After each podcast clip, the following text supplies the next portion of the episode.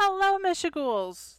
Thanks for joining us again. Sorry it's taken so long to get back to recording and editing and putting out the podcast. Turns out quarantine plus my computer breaking equals K can't get anything done in any aspect of life. I'm sure a lot of you are feeling the same. Um, but I have a new computer. Hooray. Thank you, friends. Um, we our stay-at-home order has been lifted. Krista and I are getting together soon to plan out season two. It's going to be awesome. So please hang around for that sometime in early October.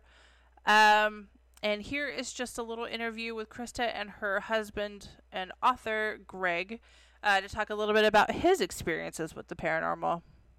Thanks.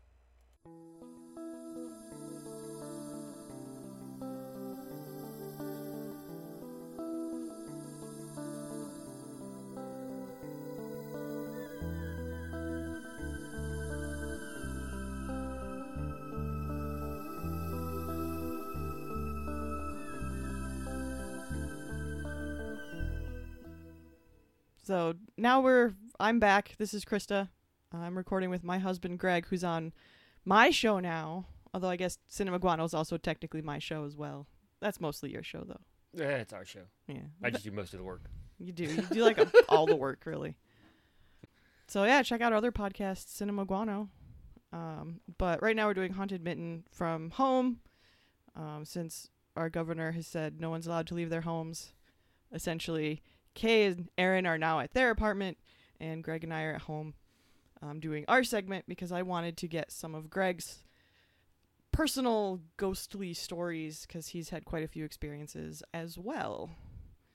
What would you like to talk about? Oh, I thought you were gonna ask me questions here. no. Oh, okay. Um, well, I guess.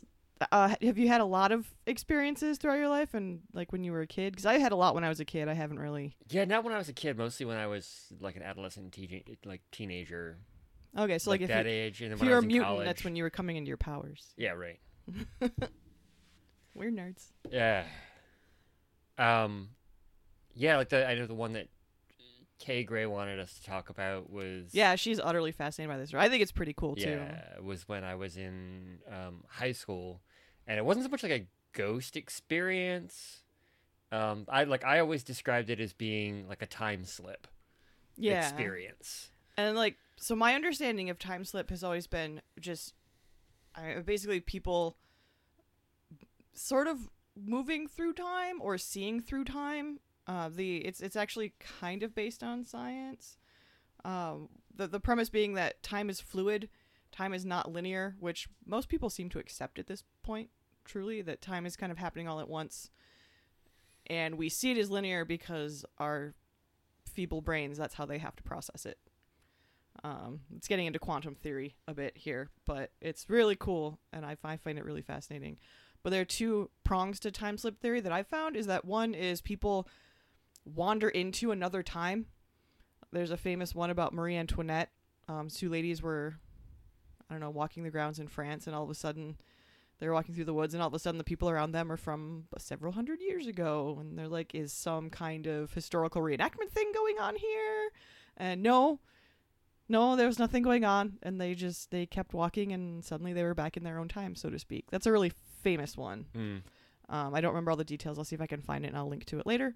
Um, and then, but then another one being like the Bermuda Triangle, where someone takes off in their plane, they fly for ten minutes, and all of a sudden they're like two hours later, and everyone's going, "Where the hell have you been for the last two hours?" And they're like, "What are you talking about? It's only been ten minutes." hmm Um, that happens a lot too.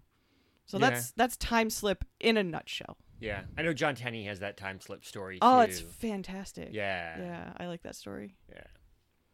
I use Uh, that as, a, as an example a lot, even though it's not my story. It's very much his story. Yeah. Um, Um, Aaron or AM Dean thought that that was your story. Oh, okay. Yeah. Um, so he was trying to explain the story to me, and I'm like, "Yeah, Aaron, I know this story. I'm pretty sure I've told you this story." No, I told him that story um, when we were talking about um, just kind of metaphysical stuff for the play when I was doing dramaturgy. yeah. I don't know. Should we tell that story now that we've talked about it? Um, I think you should probably link to Tenney's telling of that story on his podcast. That's true. Yeah, Because I think he's got an episode I where he does tell that story. Yeah, I think he mentions it in his podcast. I'll go Um, find that. Um, he's a great speaker. I, I don't. I think I've talked about him on this podcast before. John E. L. Tenney. Follow him on Twitter. He's hilarious. yeah. Um, he does he does speak quite a bit around Southeast Michigan area.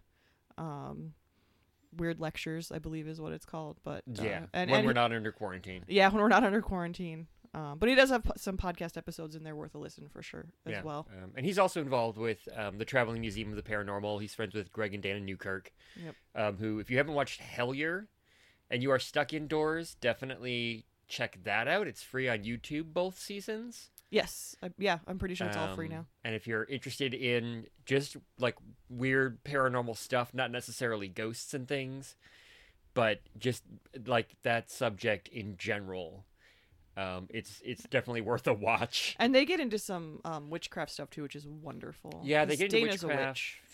Um, is a witch. Hashtag is a witch. Yeah, She act- she actually is. She's a modern witch. Canadian witch. Ooh, exotic. Yeah. But yeah, that's if you're into that. I don't know. I mean, there were no goblins. Yeah, no goblin. One Spo- star, no spoiler goblins. alert. Oh my god. I give it one star. um, but no, that is interesting, and that they get into technical aspects of things. Um, Yeah, and it kind of ranges all over from cryptids to UFOs to, um, yeah, paganism the, and the occult yeah. to So some some stuff that we'll conspiracy theories. we yeah, may get into like later in the podcast. uh, All for sure. kinds of.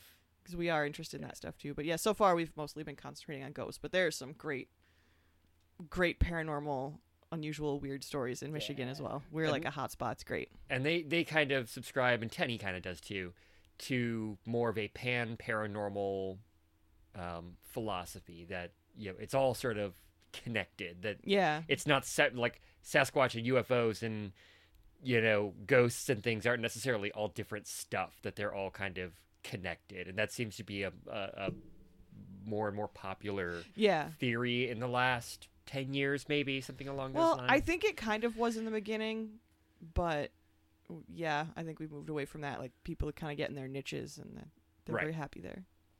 Like, oh, ghosts are all woo woo. You can't be a ghost, but Bigfoot now he's the real deal. yeah, that Bigfoot's kind of legit Yeah, that kind of thing. Yeah. So, um, but yeah, all, all three of them worth a follow, and you know, Hellier is worth checking out. So, Mm-hmm. yeah. So back to your story. Get back to my story. Um, so, uh, I went to high school at um, a uh, like large private school here in Michigan called Cranbrook.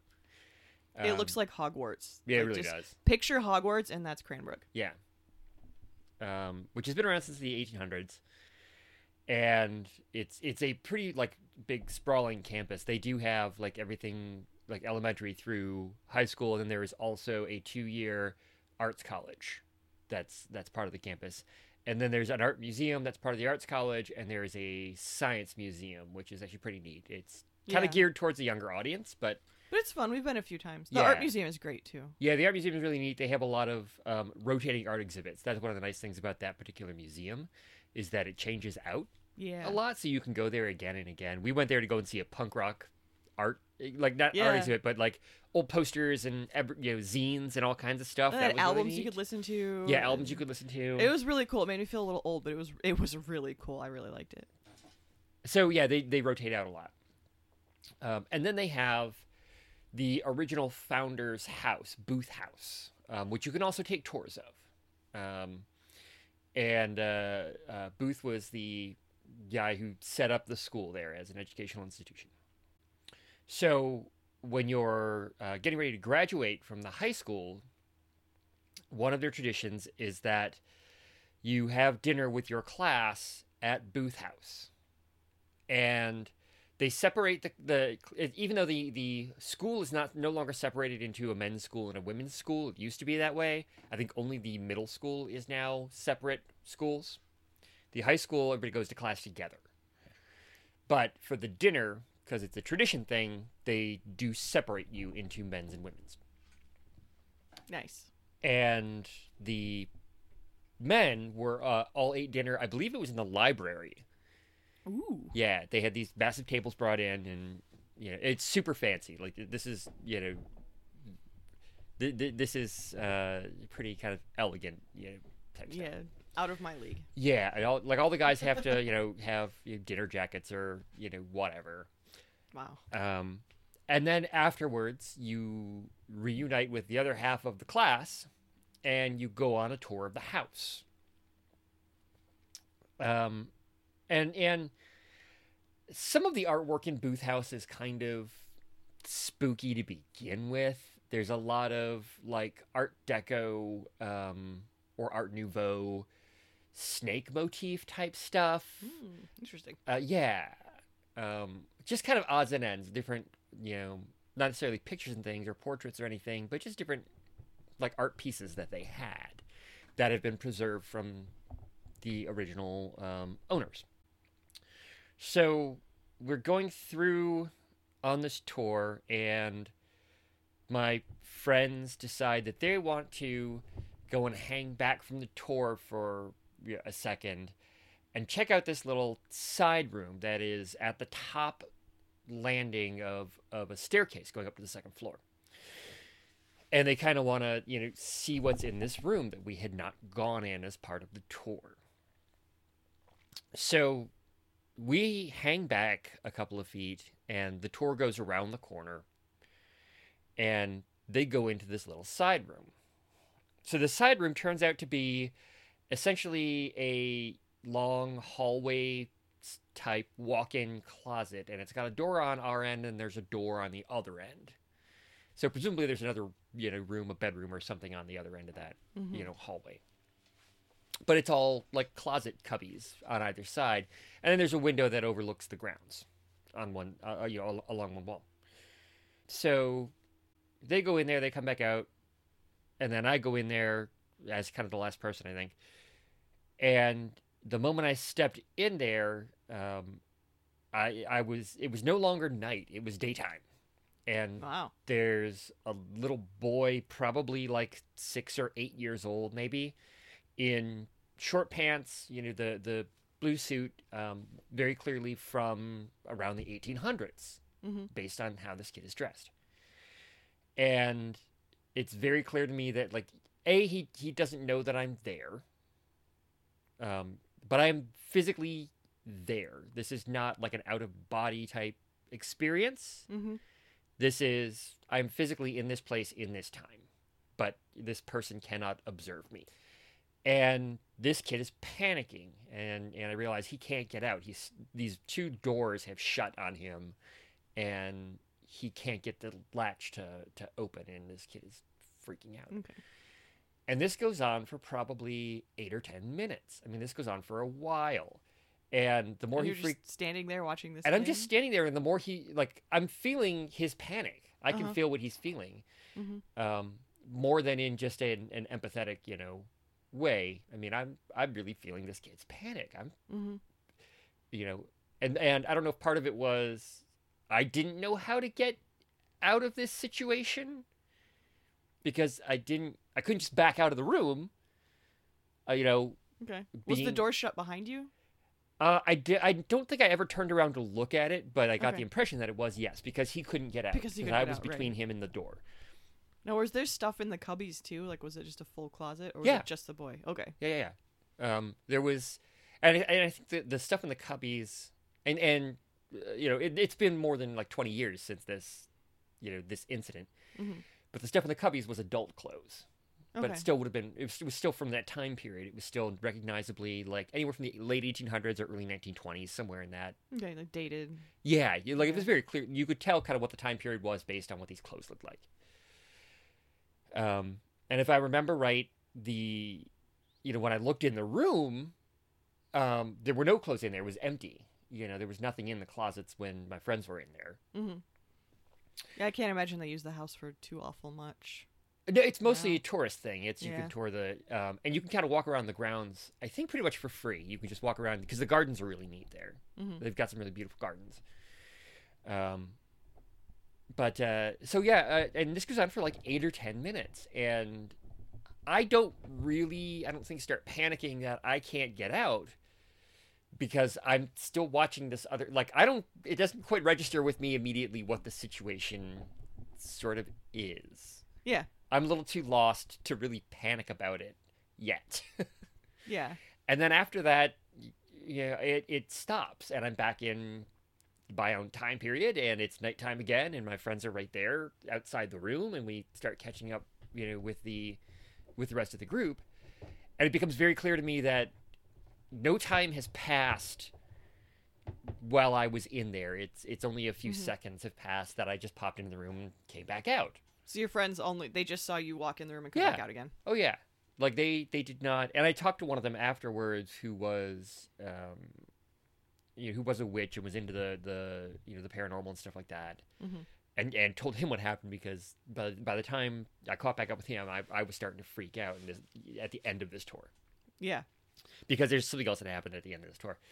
So we go through the rest of the tour, um, and then they they let us go. And where, if you were a, a day student, because they did have dormitories where the boarding students lived, because there's a lot of people from out of the country or out of, you know, out of state or whatever, because it's modeled after an English boarding school. Yeah.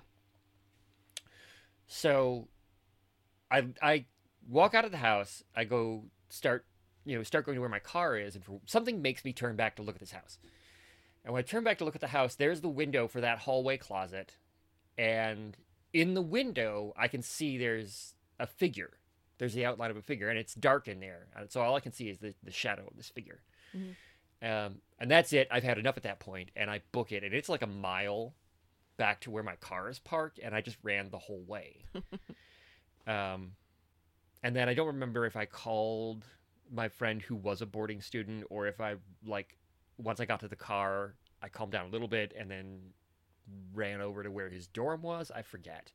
Mhm. Um, but like I didn't know what to make of this situation. Like I, I legitimately You've never experienced anything like that before. no, no, Yeah, it's not a common phenomenon at all. yeah, like I said, I didn't, you know, I didn't have that kind of weird stuff happen to me when I was a kid or anything. So, but yeah, yeah. So that was my time slip uh, experience, and and to Yeah. this day, I still kind of don't know necessarily what to make of it. Yeah, they seem to be really random. Like people are just walking along doing their thing, and all of a sudden, they're in a different time period. Right.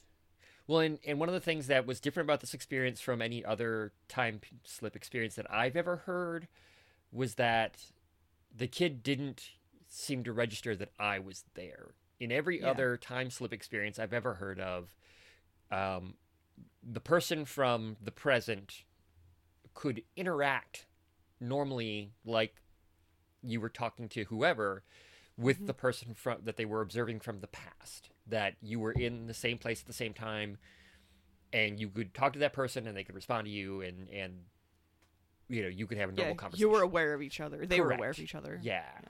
so you That's know, true. for whatever that's worth Yeah, and it could also be that was a, an a impression on the room because if this kid was panicked, he might have left. You know, there's a theory that ghosts are, or some ghosts, are not ghosts of dead people. Um, they're just impressions. So it's like a memory. It's like watching a videotape. yeah the idea of like the stone recordings and that kind of thing Yeah, which I I do think that Kay and I have talked about on here before. Yeah, but but again, the thing that, uh, as far as I know, is different from that is that the time of day changed. That with That's true. Everything changed. Yeah, that everything changed, and that other people could not observe this. That you know, that my friends were standing right there. It it didn't you know didn't appear to them. They didn't see any of this. Um, one of the one of the theories that I know we've heard Tenney talk about that really interests me is that if you accept that um, ghosts or other entities can manipulate electromagnetic waves, manipulate electricity, Mhm. that they can take energy from electronics because you know a lot of ghost hunters and things will use EMF meters and will use Yeah. re- things like the ghost recorders box, and- recorders, any yeah. of that stuff. technology. Right. So what is to then if you if you accept that that is fact, and I'm not saying that you have to that or that yeah, or that it but that is a very popular belief. correct. That is a pretty standard belief amongst most ghost hunting groups. Yeah, it's a it's a pretty big theory. Yeah. It's it's pretty accepted. but- So if you do accept that, then what's to stop you know whatever entity it is or spirit or ghost from reaching inside your head and messing around with the electrical impulses in your brain and in your body.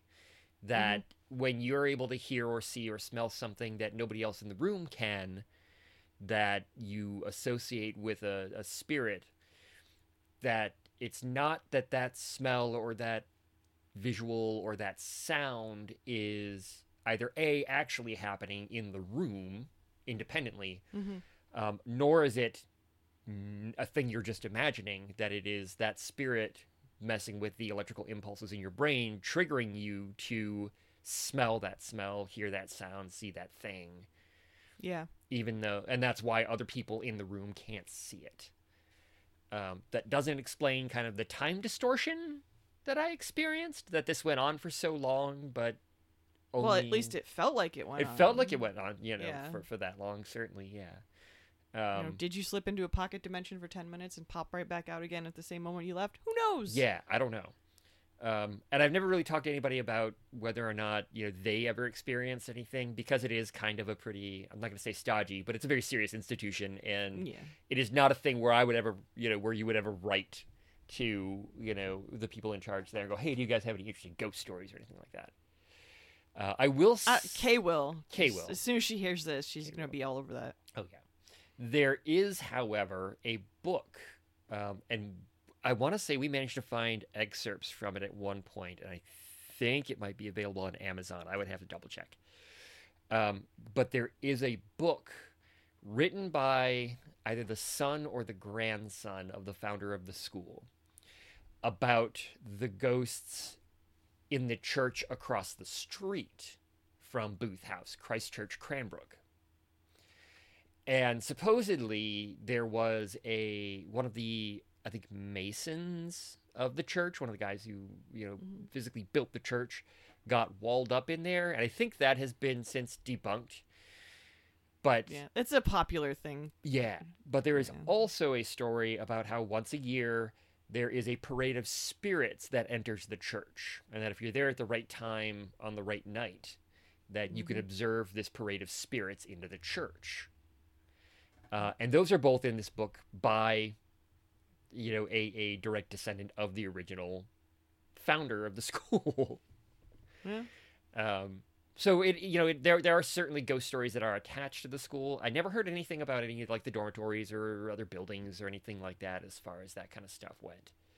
Um, I know there is an, like an extensive um, tunnel, like steam tunnel system underneath. Yeah. And that's really There. Common in Michigan. Yeah, Probably most people here are listening in Michigan and they know that, but those listening outside of Michigan, it's really common Mm-hmm. for academic institutions to have that.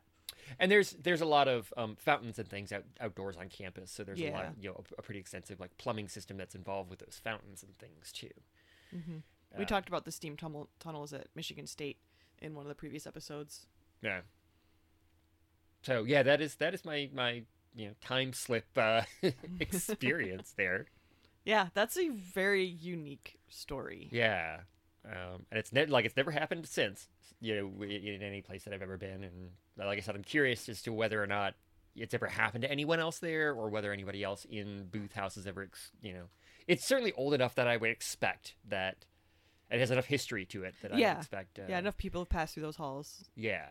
Yeah. Um, and there was some tragedy associated with with the family, at, you know, at various points as well. So, to the point where like they banned certain things from being built on campus um, because it reminded them too much of of deceased relatives and and things like that. So, Yeah.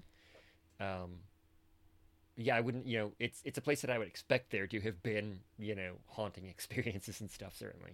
Yeah. If anybody out there knows anything about ghost stories at Cranbrook, we would love to hear them. Yeah. Um, and also, if you're in the area, uh, go check it out. It's really pretty. Yeah, and you can kind of just walk around there, you know. Yeah. It's of the kind of of place you can stuff. easily imagine being haunted. Yeah, and really, like the, it's got a, an oriental garden. It's got um, a number of different lakes, um, one of which is natural, one of which is man-made. Um, it's got a Greek amphitheater there. There is a, actually an, a, an indoor theater um, that does shows called St. Dunstan's. That is, um, I think Mhm. it's technically on the property, uh, and they very frequently will do an outdoor show during the summer at the Greek amphitheater Yep, we've seen property. a couple there. We've seen one. We know some people who have been in others. Yeah, Yeah, that was really neat. That was that's a fun thing to do in the summer if they let us out. yeah. um, and you can like you get- you get to bring you know a bottle of wine to the you know, theater and just Yeah. hang out there watch theater. So, Yeah. um, Mm. yeah. Any other other weird stuff happened to you in your life? I, I mean, off and on, um, when I used to work in uh, Dearborn, I, I swore to God I met the deceased founder, uh, or one of the deceased original owners of our company, um, and like literally, like legitimately had a conversation with the guy, like the Yeah. whole thing, and I didn't find out that, like I did, I didn't realize who it was because I'd never seen a picture of the guy until shortly after, um, and I was like, that that looks like the guy that I had this like conversation with who said, "Oh yeah, I used to own this business," and he kept trying to get me to give him a, a deal on something. and and like I knew the guys who you know I knew the the surviving owners you know of the business. I knew who they were. Mhm. I had met them. They were at meetings and things. yeah. You know, so I I just chalked it up to you know some guy who was making up a story that wanted a discount on something. Yeah. You know, kind of thing. Like they oh, I'm friends with the owner. kind of deal. I'm yeah. friends with the Yeah, yeah, manager. yeah. Sure you are. Yeah. So this guy yeah, insisted, "Oh no, I used to own this business, and you know this, that, and I knew what the story of the business was." And I was like, "No, you didn't.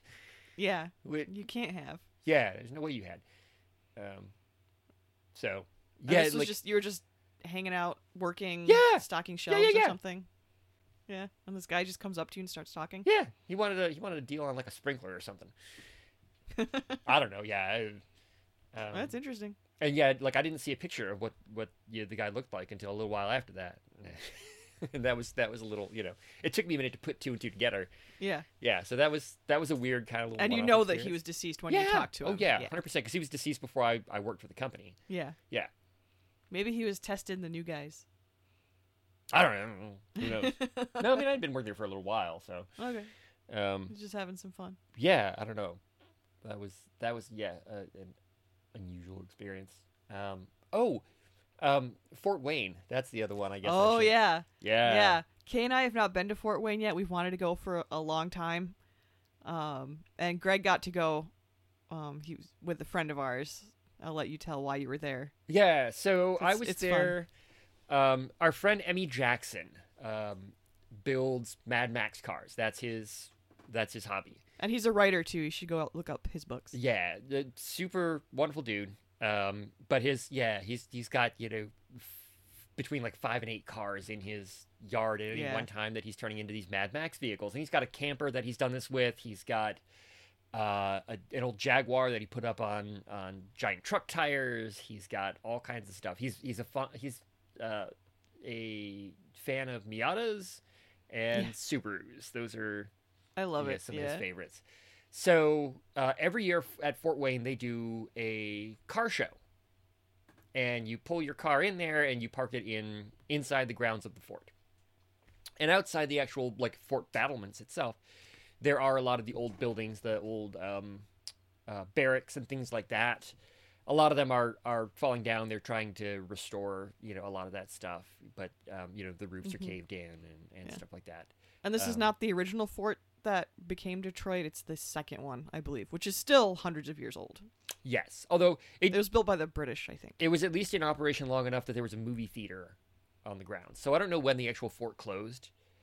Um, I'm not sure. I would have to look. I've done some research because I've been doing research into the history of Detroit.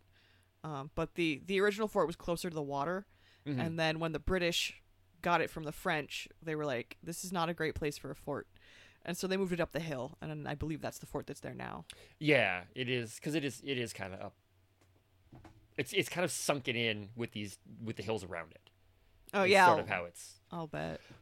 Because yeah, I mean, we're talking pre-America or pre Yes. pre-United States. Yeah. It's pretty old. Um, so yeah, so we were there because Emmy brought several of his cars. He got some friends together. They drove his cars out from where he lives uh, over to Fort Wayne to go and just hang out. That uh, you know, and let people look at his cars. And then we kind of wandered around and looked at other people's cars and stuff, and just made a day of it. hmm Uh, and I don't, I had never been over to Fort Wayne before. I that was the first time I was there.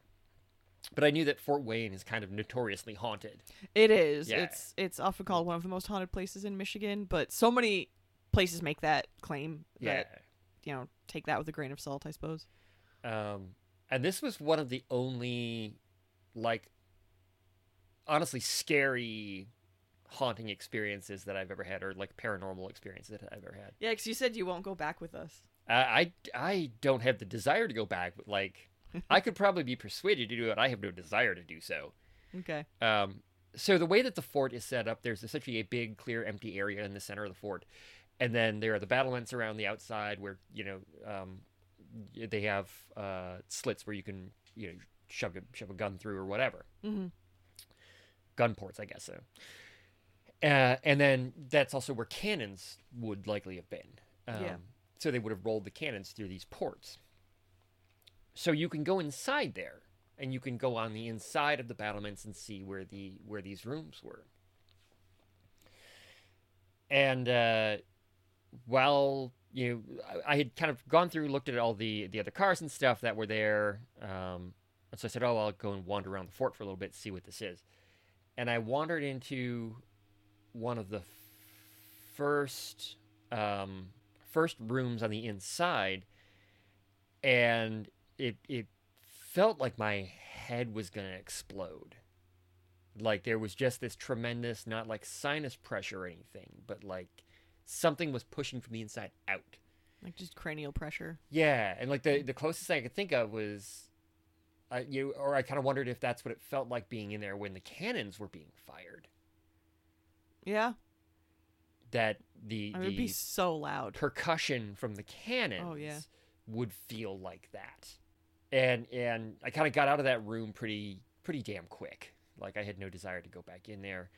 Um, got back to the outside of the fort, and then uh, the group that we were with decided that like the car show was starting to pack up a little bit. So the group that we were with decided, well, let's take a wander around the grounds. And so I was like, oh man, I don't know if I want to go back, you know, go back in there Mm-hmm.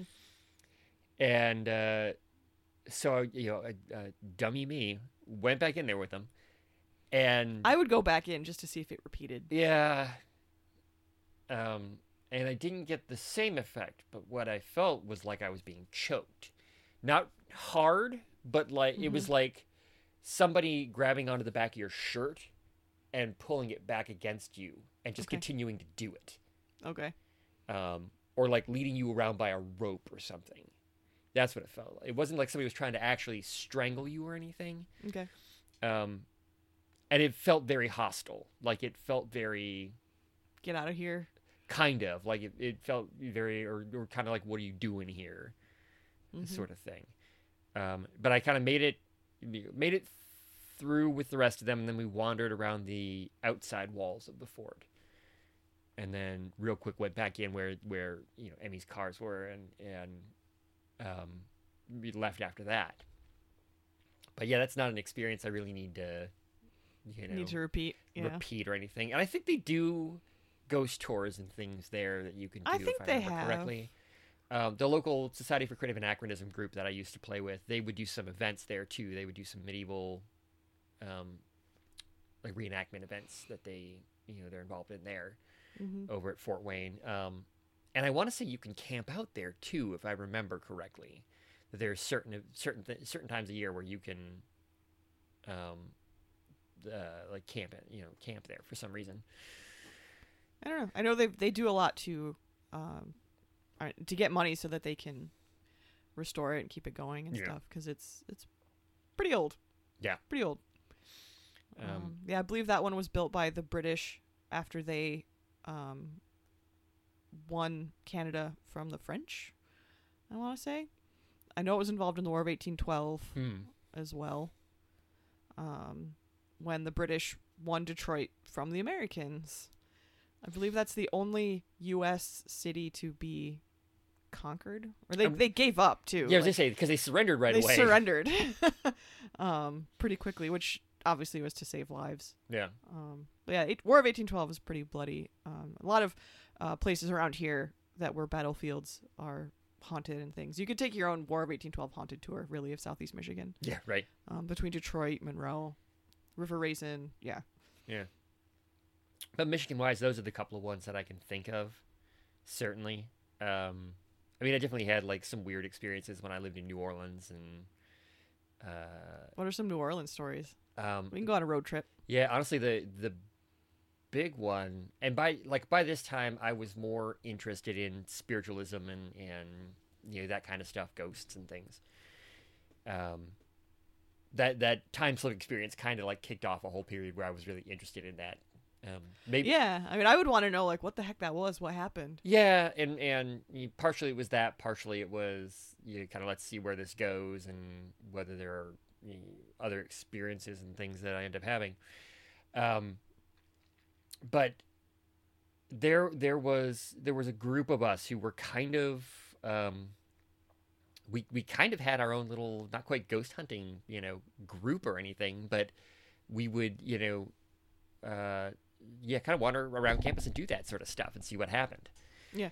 Um, and there was so so the Tulane University is divided into kind of two main halves, and then there's uh, a street called Freret that cuts down the middle. So half the campus is on one side of Freret, the other half of the campus is on on the other side of Freret. Um, and the one side of Freret where a lot of the um, older academic buildings are all like at night always gave me kind of a creepy weird feeling. And at one point i had uh, not like a breakdown but kind of like a panic attack almost in the in the middle of that um, section of campus. And i kept getting this feeling of things being trapped there like a group of of people being trapped there stuck there. Mm. Because of someone else. And and this group felt very disparate. It was not you know a group of people who or a group of spirits who were all there from the same time period or were there from uh, you know who, who were all there in life or anything like that. But it was this sort of various spirits who had who were stuck there but they were dis- they were a disparate group. And we would keep seeing the shadow of this this person around the lampposts, especially on that side of campus at night. And it was it was kind of like a shadow person experience, Mhm. yeah, that people have described. But yeah, and I described shadow experiences in the first part of this podcast when I was with Kay and her husband Aaron. Yeah. Um, but I know a lot of those experiences are often associated with sleep and sleep paralysis and that kind of stuff. And this was, we were Mhm. wide awake walking around in the evening. This was Yeah. not a, uh, was definitely not a sleep paralysis you know, experience. And through through various things, we eventually figured out that this person that we kept seeing, who who always gave off this really malicious feeling. Every time you saw this this shadow against the the lamppost, it was a really malicious feeling. Um, that this was what was keep you know this was the person that was keeping these other people there, that they were stuck in this section of of campus for whatever reason, and we narrowed it down to a building that he was associated with that we would that we would keep seeing him around. That at the time that I was there was like the academic counseling building for the humanities department, I think is what it was. So when you went in there to declare your major and stuff, you know, you, Mhm. that's who you had to talk to. Yeah. And originally, that had been a privately owned restaurant back in the day. And then the university eventually bought that property and bought the restaurant. Um, but they allowed the the guy who owned it to keep operating it, and they turned it into essentially what was one of the first dining halls on campus. Oh, okay.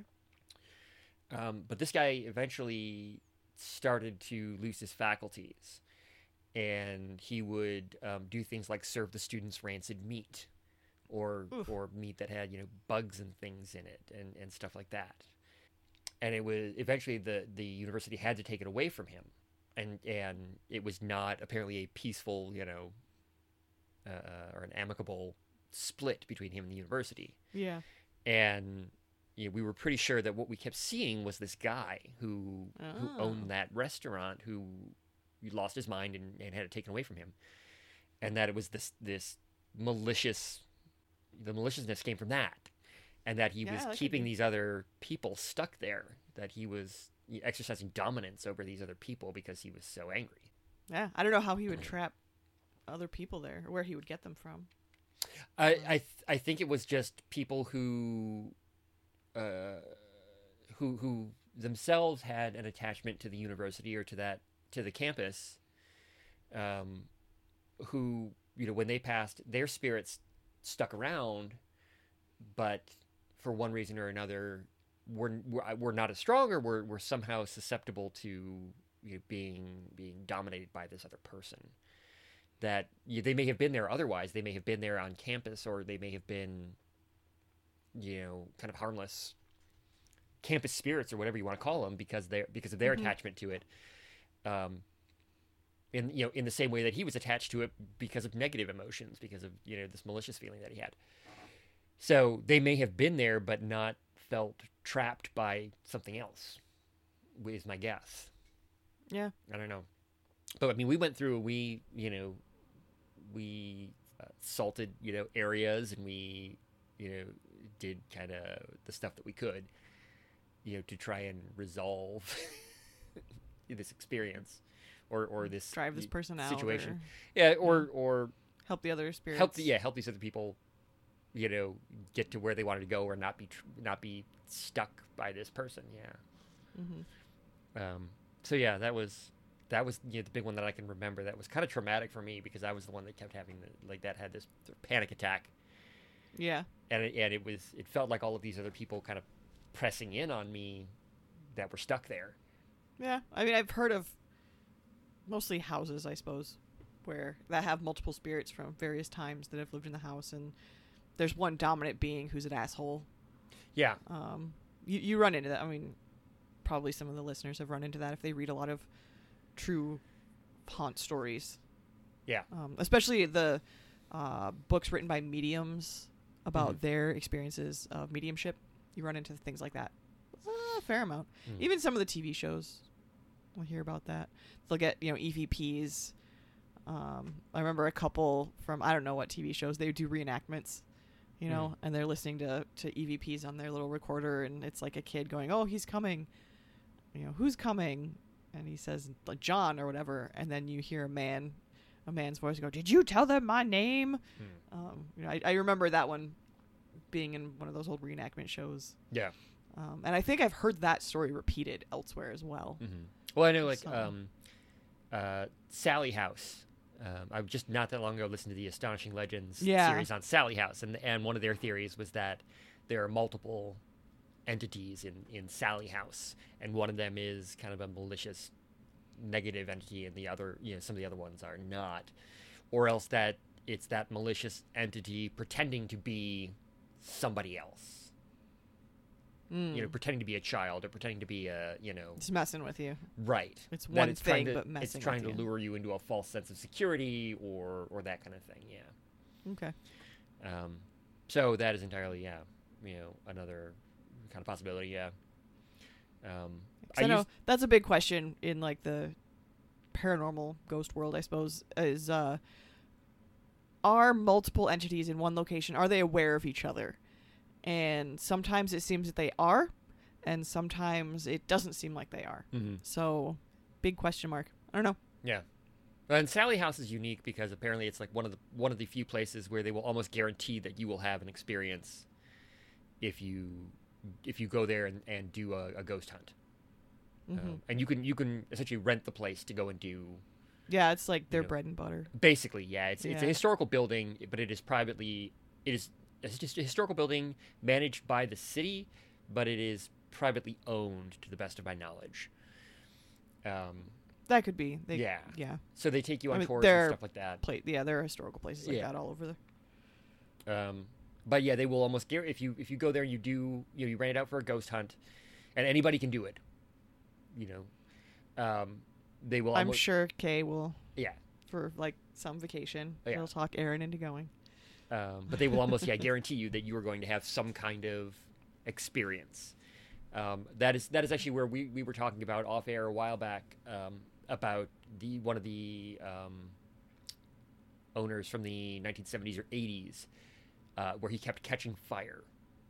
Oh yeah. Yeah, um, where not, like not his clothing, the guy himself, and it happens even though he doesn't live there anymore and he does not own this property. He was a renter there. Um, it happens to him in his new place of residence.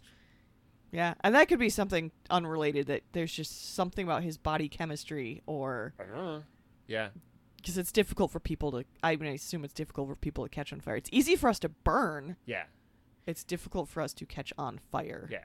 Um, and it apparently is not like it. It, is, it does not burn his skin or anything. It like he just catches fire. Um, and they, I believe it was Sightings, did a whole series with with this guy and his family when he lived in in the house, Mhm. um, where they would you, they could would catch on camera with you know a person another person there in the room from the sightings crew Mhm. him getting scratches on his face and starting to bleed him get you know Yeah. where it was very clear that he did not touch himself nobody else touched this person um, things like that Yeah. And I've seen things like that before. Yeah, where video of seeing like a scratch raise on someone's skin and it gets all red and angry. and- Yeah. Like a welt. Yeah. Um, the other thing from like when I lived down there, um, I used to do a lot of automatic writing, Okay. which if I never did that. yeah, I've often thought about it, but it's it's a weird experience. Um, like the the scientific theory behind it, to my understanding, is similar to like why a Ouija board works or why a spirit board works. yeah. That there is an autonomic function you uh, that your body has that causes it to move. Mhm. Um, That's where a lot of um, channeling experiences come from. Um, there's a pretty famous one, uh, Crazy Wisdom. We just called it Seth, but I believe there's longer words to that. I'll have to go look it up again later. Um, but yeah, there's like a whole section at Crazy Wisdom um, bookstore in Ann Arbor, which is closed right now, but will hopefully be reopening after all of this. Um, there's a whole section on channeling and Seth, and yeah, it's really fascinating. And a lot of it comes from this automatic writing. Yeah.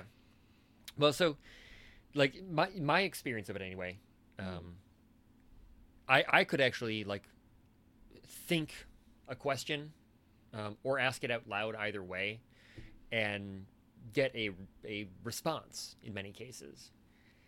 But it's it's it's not like um, you know I understand spirit possession to be or anything like that Right. but it's it's your your it's your arm moving of its own accord or your hand moving of its its own accord um and usually when when i was still doing it um you would start out just drawing spirals on Yeah. a piece of paper and then you're you know it would start to form letters or Yeah, pictures or something. numbers or whatever Nope. um Some people use drawing too. Same thing, only it turns into a picture instead of right words. Right. Um, so that was, and I honestly, to for the life of me, I can't remember why I stopped doing that.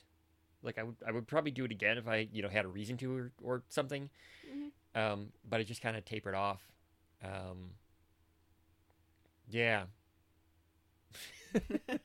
You just found other hobbies. I, I don't know, or or I just I, I didn't have a reason. A lot of, a lot of that stuff I, I kind of um, kind of not felt at the wayside, but um, started happening less and less to me as I I Mhm. grew older, and you know you you grow out of that time period where um, you know you're a hormonal teenager or whatever it is, you know. Um, You start working more. You have less free time. You have less energy. and and I don't know if like as you age, some of those faculties sometimes shut down. That you no longer I mean, they do say that children are more sensitive. Yeah. Um, and also that like pregnant women are more sensitive. And uh, some of the theory is, well, one, I mean, women's bodies do get a little more sensitive while they're pregnant. They get nauseated more easily. Their sense of smell seems to increase. All kinds of weird stuff happens when you're pregnant. Mhm. But on the spiritual side, is that the um, spirit of the baby is not quite there yet. It's sort of straddling. Mhm. Um, and so the mother, by incubating that thing, has a, a connection to the spiritual realm. sure. And my mother has said that when she was pregnant with my brother, at least, that she had some experiences. Mm-hmm. And I'm I mentioned this last time. I'm gonna totally gonna interview her. She's kind of excited about it. she's got some great stories. Well, we had that experience on your camera phone uh, when your nephew was was It was first my- learning my to- sister-in-law's your phone. sister-in-law's phone. Yeah, where where your nephew was first learning to walk. Is that what it was? yeah. It was uh, his first time walking because it was my older nephew who's what like eight now, soon to be eight. Um, he was walking for the first time. Of course, young parents they record everything. At least they do with the first kid. I haven't seen too much with the younger one. Um, but yeah, it was his first time walking, and he just walked across the living room floor. Not too far, you know. He's Mhm. he's baby.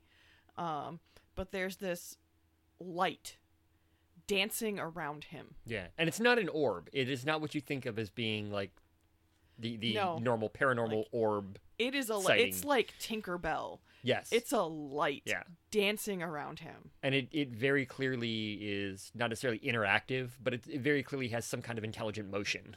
Yeah, because it's like like encouraging him on or something. I mean, Kind just- of. It was weird. It was interacting with him, Yeah, and you couldn't see it because you can hear um, my sister-in-law and my brother on the video going, "What is that? Like, do you see that?" And they could see it on the video. They're watching it live on the video. yeah, on the camera as they're recording it, but they can't see it in front of them. yeah. And I know that she went back later and tried to recreate it several times and could not recreate it. Um, so the, the theory in the family is that was the spirit of my father, but but I have no idea what that was. Yeah. I, I couldn't could not tell you, but it was just utterly fascinating to watch. It is online uh, somewhere. The quality is not as great as it used to be, just because our computers have gotten better. so older videos are kind of pixelated now. Um, but I did go back and watch that not too long ago, and it was really amazing. Yeah. Because I wanted to go back and watch it now and see like what was it really that cool, or is that just my memory of of it being cool? But no, it still is Yeah. very strange. I would like to send that to someone and just say, like, what could this possibly be? Because it is so bizarre. It's not a reflection. It's not like a headlight going by and you see it, the reflection. It's Right. it's sustained And it it's goes on for a while. Yeah, it goes on for like the entire time he's walking. Yeah. like, it's not like a one and done flash. It's No. It's moving around him, and it's moving around him. yeah. It is right by him. Um, oh, that's that's the other experience actually. You and I both had uh, was when we were in uh, Colon, Michigan. Uh, the picture that we Oh, got yeah, at the the, Magician save, uh, graveyard. Yeah. Yep. So um, there are, are two towns in mid uh, like mid southern Michigan, I guess. Yeah, it's very much southern Michigan. Yeah. So kind of near, um, kind of south of Grand Rap. Uh, south of Battle south of Battle Creek. Creek. Excuse me. So it's not far from the Indiana border, truly. Yeah. Um, Marshall and Colon. Uh, Marshall is the home of uh, the American Museum of Stage Magic. Yeah, which we missed going to. Yeah. But we'll go back. Um, and then Colon is the home of Abbott's Magic Factory, which uh, was originally co-owned by Harry Blackstone Sr. Um, and I was when I was a kid, I was really interested in stage magic. I, I lack the dexterity to do it. I, you know, but it's a thing that has always been interesting to me. Me And- too. I've I've watched it. I was never. Well, I mean, I would be willing to learn it, but I never got any books out or anything like that. Yeah. But, yeah. But like the mystique around it. If I had known that was so close Yeah. to where I grew up, I mean, I would have gone. Yeah. Absolutely. so I can't can- believe my mother didn't know that was there. Yeah, I didn't know that it was that was there, and I spent most of my life growing up in Michigan. So. Yeah. Well, I, I mean, I lived like 20 minutes away from Battle Creek. Yeah. Literally 20 minutes down the highway. My father worked there for several years. Yeah. We had no idea it was there. Um, but so you can go to Abbott's Magic Factory actually. Um, the reason that Harry Blackstone Sr. lived there was his uh, summer home.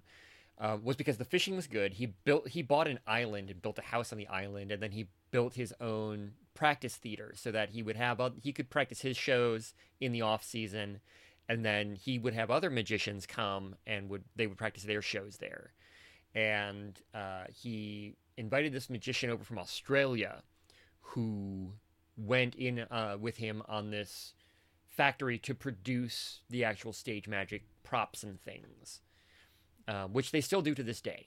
Yeah. And it's, I cannot stress how out there in the country this place is. Yeah, I mean it is. It it's is. one of the smallest communities I've ever been in in my life, and I've toured the UP. Um, we talked about the Paulding Light already. That's middle Oh, of nowhere. yeah. So is this place, and they make magic props, and it's awesome. Well, and they do a big international magicians gathering do, there every summer in August. Yeah. um, and it's in the gym of the high school. Is it? Yes, a Oh, large wow. part of it is in the gym of the high school. And there. and isn't their mascot a like- rabbit and a hat. yeah. Yes. Um, and we, you know, when we were there, there's all kinds of like magic um, associated stuff. So like all of the the bike, you know, parking things are all shaped like uh, rabbits and hats, and the planters. it was the along planters, yeah. yeah. Uh, you know, along the street where they, you know, the city plants flowers and things are all rabbits and hats and things. Yeah, Um, they're downtown, which is like It's very tiny. I mean, I cannot stress how it's. I thought Otsego and Plainwell were small towns. This Colon does not compare. Yeah. Colon is Otsego's like the big city compared to Colon. Yeah. Um, but the other thing that's in Colon is the Magician's Graveyard. And Blackstone Senior, Junior, all of their family is buried there. There are a number of other famous um, stage magicians and things buried there. There's a couple of TV comedians, I think, that are buried there. Mhm. Um, so there's a whole bunch of performers that that yeah that was their final resting place. This middle of nowhere place. in It's it is really beautiful there. it is. It is absolutely beautiful there. Um, and in addition to that, there's a bunch of historic headstones there from the 1800s and things. Um, there's a lot of uh, lumbermen yes. who were buried there. There's some Civil War era graves that are buried, you know, Oh, that yeah, are there. Absolutely. Um, so it's kind of interesting if you if you're interested in graveyard type stuff. Yeah, if you're interested in gravestones. historical gravestones, and you see some really unique sculptural ones there. That's really cool. Yeah, it was. That's the first time I'd seen a lot of these things. Yeah. Like gravestones in the shape of tree stumps. Yes. I'd never seen that before, and there are a bunch of them there. Yeah, um, and they were associated with essentially the the lumberman's version of like the Masons. It, it was you know a Yeah. beneficial society kind of thing. Yep. Of course, Michigan, lots of lumber. Yes. Yeah. Yeah. Lots of masons too. Yeah um, but I so I don't usually take photographs in in cemeteries. I kind of feel like it's a little bit disrespectful to me. Um, but for whatever reason, I maybe I, I may have handed you the camera because I didn't want to. You might have given it to Kay. or I might have given it to She's she's big on Yeah. photos. Um, So I don't know which one of us took this photo. yeah, I don't think it was me. So, and this was taken with a, a digital camera. Yeah. Uh, Not a phone. We didn't really have those yet. right. or not ones that were worth a damn. Yeah, yeah. Uh, so we had a picture where there was a brilliant light at the very back of the cemetery. It, well, it looks like it's in the back of the cemetery. If you zoom in, it's not. Oh yeah, you're right. Yeah, that's true. Because we zoomed in pretty damn far. Yeah. Because I had Photoshop at the time, and we could actually clean it up a bit and zoom in. Um, but there's this brilliant light that just appears, and there you can see in the photo there's nothing for it to be reflecting off of. It's No. it's not off of a tombstone. It's not off of like the one truck that was there in the cemetery from you know the maintenance person or the groundskeeper or whoever it was.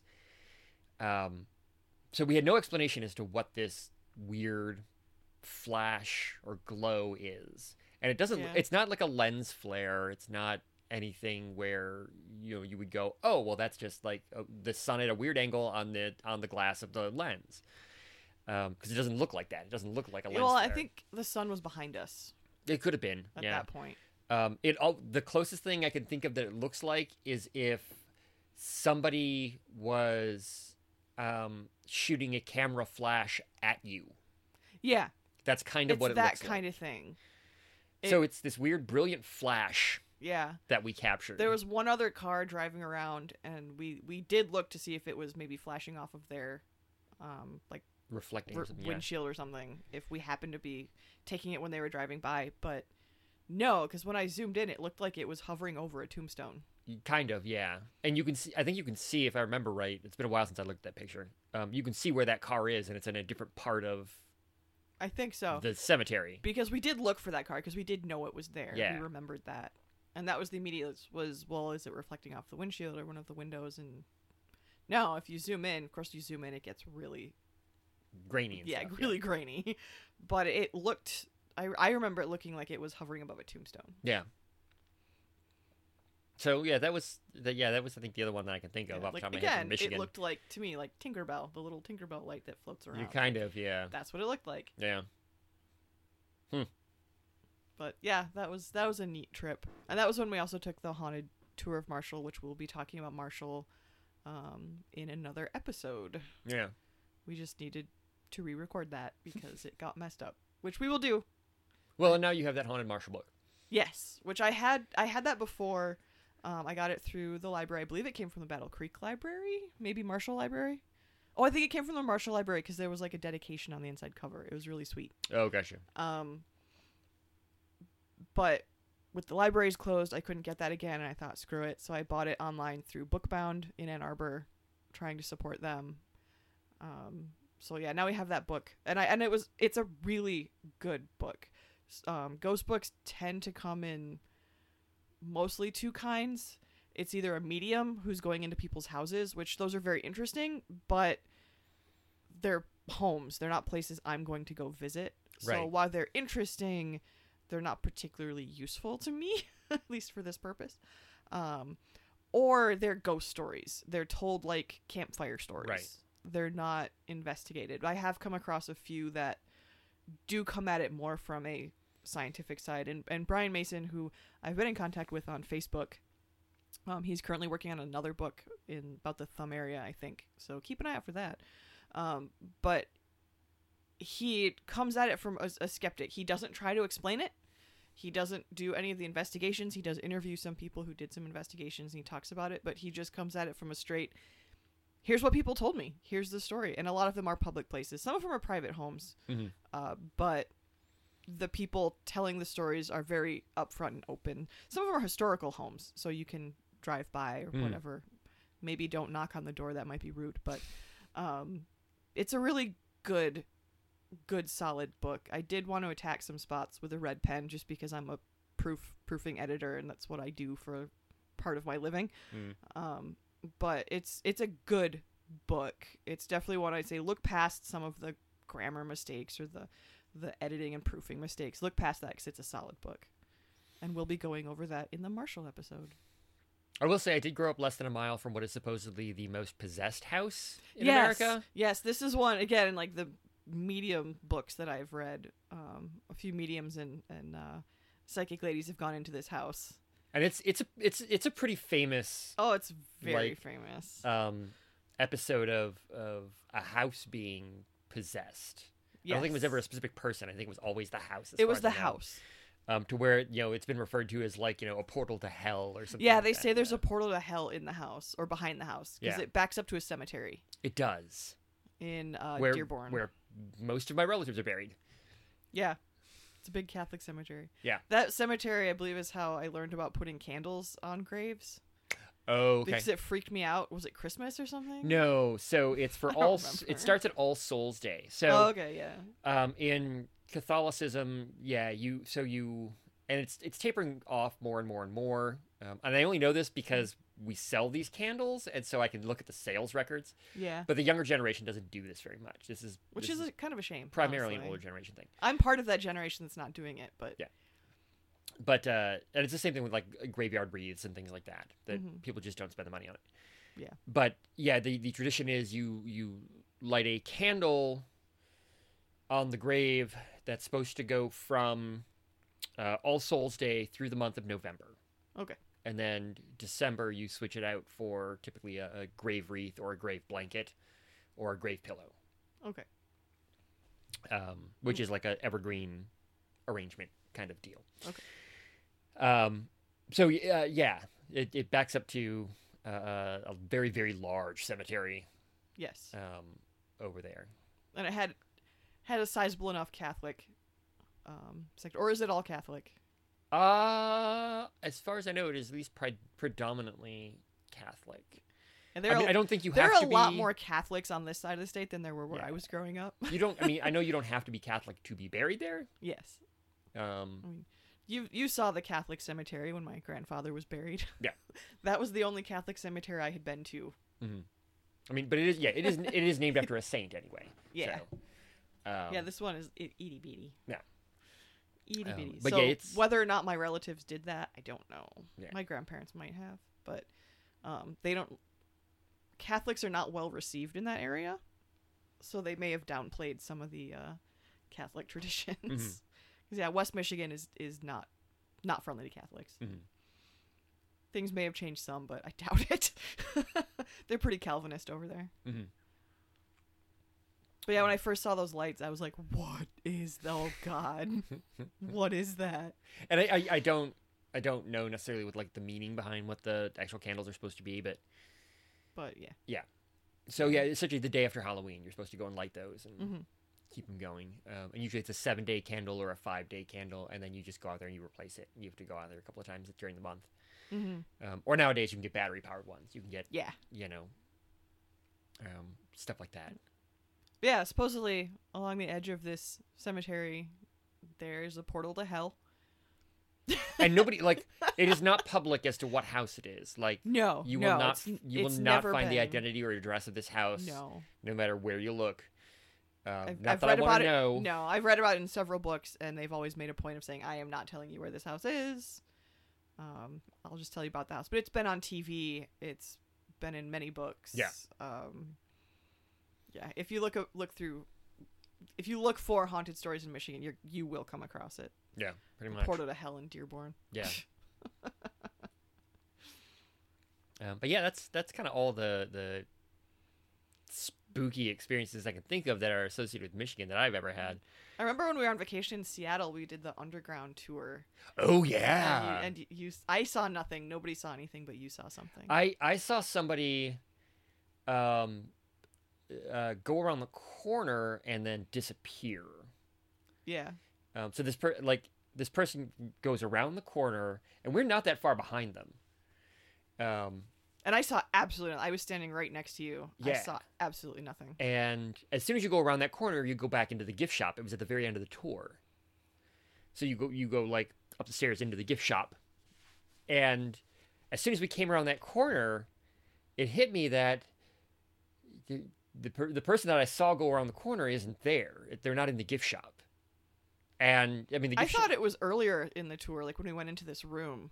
No, I don't believe so. Okay, that's how I remember it. Yeah. Um but it was yeah, it was it was enough where like we were not that far behind that person. Yeah, following behind them, going around that corner, that person was gone. Um Mhm. whether that was, you know, a ghost, whether that was A really speedy employee. I I I didn't know. see anybody. Yeah. I think you were ahead of me, I could have been. and yeah. I think you were even ahead of the tour. I mean, not by like by like Yeah. three feet. I mean, not. Yeah, I took a I took a bunch of pictures during that tour too, um, of some of the. So if you've never been to the Seattle Underground, um, there there are kind of like almost ruins of the original city It's really cool underneath there. It's really neat, It's really but you neat. but there's a lot of stuff that's left in you know intact in its original condition, or left how they found it. Yeah. Anyway. Um, that makes for some really good photo opportunities and things. I've got some cool pictures of like old electric signs and things that Yeah. collapsed and stuff like that. yeah, it's really neat. Um, and so I might have been like going ahead to get a photo or or something in one of the corners. I think so because I think the tour guide kind of hung back to answer some questions, could have been. Yeah. But yeah, you weren't very far ahead of us. Yeah. So yeah, that was that was that was an oddball experience. Certainly, yeah, that was weird. Um, I have not had any here in Ypsi. Nope. No, me neither. Like I used to think, um, you know, like hearing whispers and um, feeling presences and, and seeing like shadow people. Just you felt that everywhere that had just happened everywhere. No, Good. No. turns out it was just those couple houses I lived in. yeah. Ypsi seems to be uh, seems to be pretty chill so far, Um, which is which is unusual to me because it is very, it is a pretty old city. Like it's Yeah. it's a city with some history. So, um, and we've certainly Yeah. done the you know the cemetery tours and things like that. Not haunted tours, but the, and there are definitely some spots in Ypsi that um, I would like to look into. We went to the um, Firehouse Museum yeah and that one is uh, notoriously haunted. Didn't have any experiences there. But that is where we first saw John E. L. Tenney. yes Um, made his acquaintance, yeah.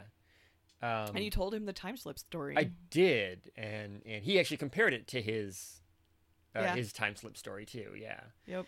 Um, th- I know the the ladies' library is supposed to be haunted, which Yep. is not far from the firehouse. Um, by um, the lady it's named after, in fact, and she also haunts, I believe it's Starkweather Hall on campus. She's been spotted there as well, okay. also named after her. Um, she founded the ladies' library, I believe, or helped found. She co-founded. Mhm. Um, but yeah, she's apparently a busy lady, gets around. but yeah, we'll get into some of that when we do Ypsi. But we, we need to go around and actually talk to people. Yeah. which we'd like to do for a second Ann Arbor one because it's it's fun to get that personal touch rather than just me going through books and newspapers and things like that. It's nice to have some personal stories, which is why we wanted to do this. Mhm. I guess that's all we've got with my chatting with Greg as we're on his first day of unemployment as we're quarantined in our house. Yeah. I've been home uh, for almost two weeks now. Um, we closed early, but they just closed after the governor gave the announcement.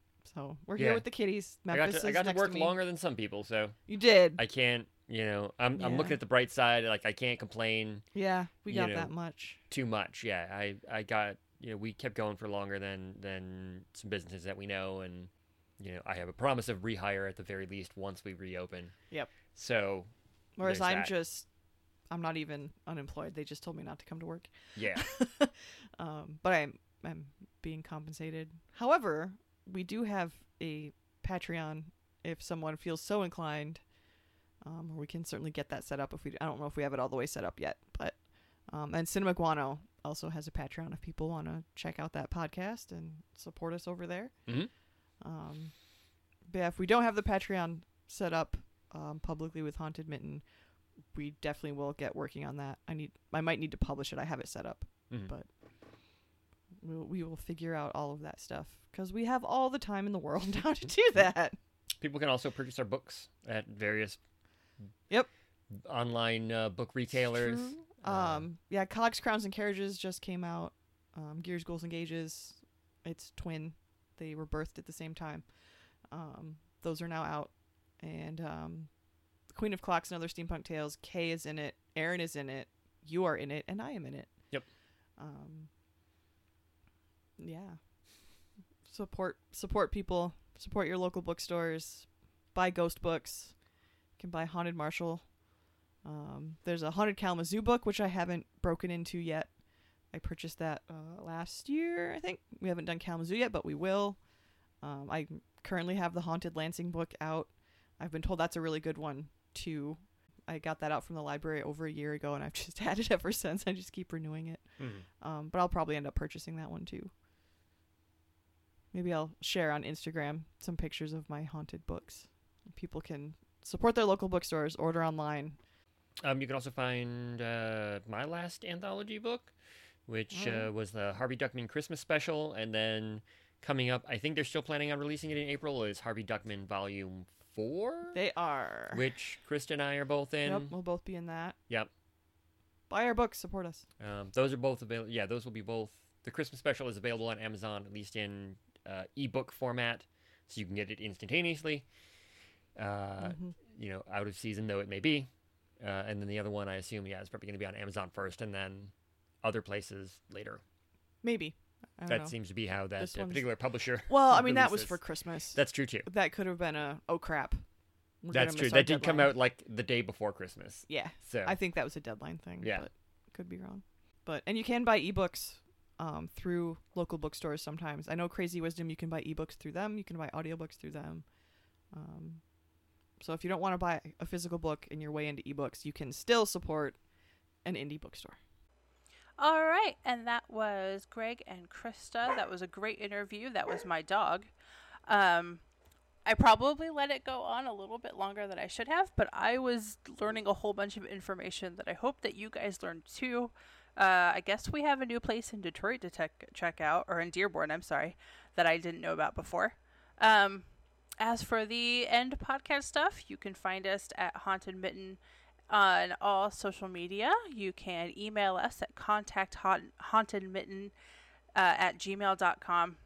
You can find me at K Gray Writes pretty much everywhere. You can find Krista, Krista K Coburn.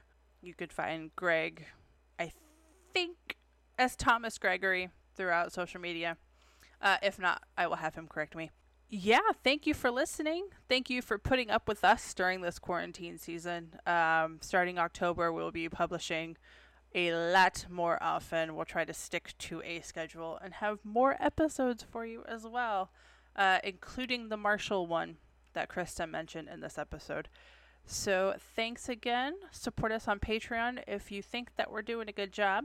Otherwise, come check us out. Come interact with us on social media. We would love to hear your stories. Thanks, Mishaguls, and happy haunting.